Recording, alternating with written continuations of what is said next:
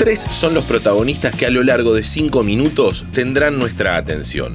Un club, un futbolista que muere trágicamente y un hincha culpable de ese deceso que termina siendo presidente del club. Conozcamos la historia de Luigi Meroni, el crack que tuvo un triste final. Kickoff Hola, ¿cómo va? ¿Cómo están? Soy Diego Celonca y les doy la bienvenida a un nuevo podcast de interés general. En este caso, para presentarles la historia de un club atravesado por la tragedia y un nombre que se repitió en los dos momentos más terribles de su existencia. El club en cuestión es el Torino de Italia. El 4 de mayo de 1949, mientras era el líder absoluto del torneo italiano y se encaminaba a conseguir su cuarto escudeto en fila, el equipo viaja a Portugal a jugar un amistoso contra el Benfica.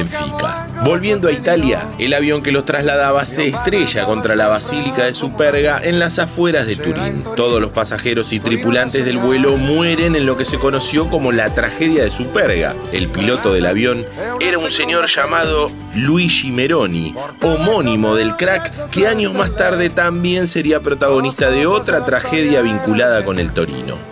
De 1949 nos tenemos que ir a 1964, cuando el club todavía estaba tratando de reconstruirse. Ese año contrata a una joven figura que venía de jugar en el Genoa y era una especie de bicho raro dentro del fútbol. Su nombre, Luigi Meroni. Igual que aquel piloto que fue protagonista de la mayor tragedia en la historia del Torino.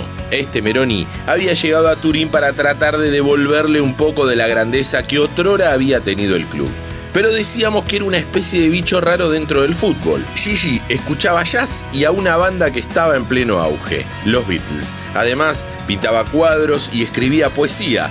Tampoco vivía en los grandes barrios como los demás futbolistas. Usaba barba y tenía una mascota muy particular, una gallina. Hacía tres temporadas que Meroni vestía la camiseta del toro. Era el ídolo de todos. Su figura estaba pegada en la habitación de todos los hinchas del Torino, incluso de Atilio Romero, un joven de 19 años.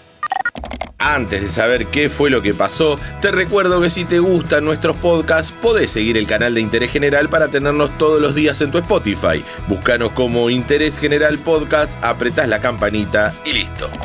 La sera del 15 ottobre, uscendo da un bar di Corso Re Umberto in compagnia dell'amico Poletti, Gigi Meroni muore, travolto da un'auto. 15 de octubre de 1967 cayó domingo y ese día el Torino derrotó a la Sampdoria por 4 a 2.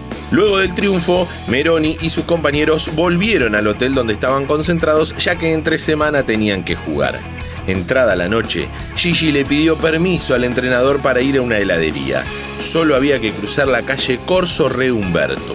Pero cuando Gigi estaba haciéndolo, fue atropellado por un Fiat 124 Coupé que conducía a Tilio Romero, este joven que copiaba los looks de Meroni y tenía su cuarto empapelado con fotos de la joven estrella del fútbol italiano. Tenía 24 años cuando falleció a causa de la gran hemorragia interna que le había provocado el accidente, además de la fractura de sus dos piernas y la pelvis. A la altura del número 46 de Corso Re Humberto, hoy está el monumento que lo recuerda, lugar de peregrinación para todos los fanáticos del Torino.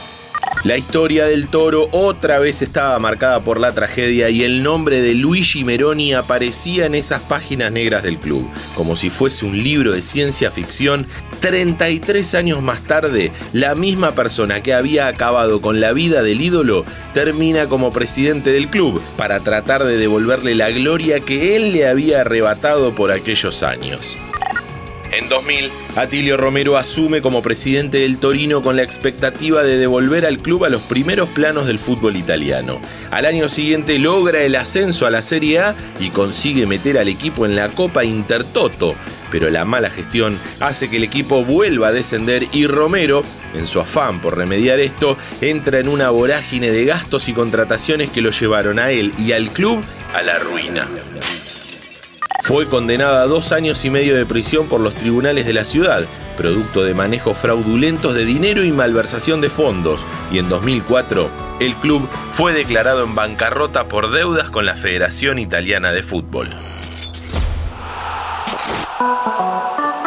¿Te gustaron esos cinco minutos?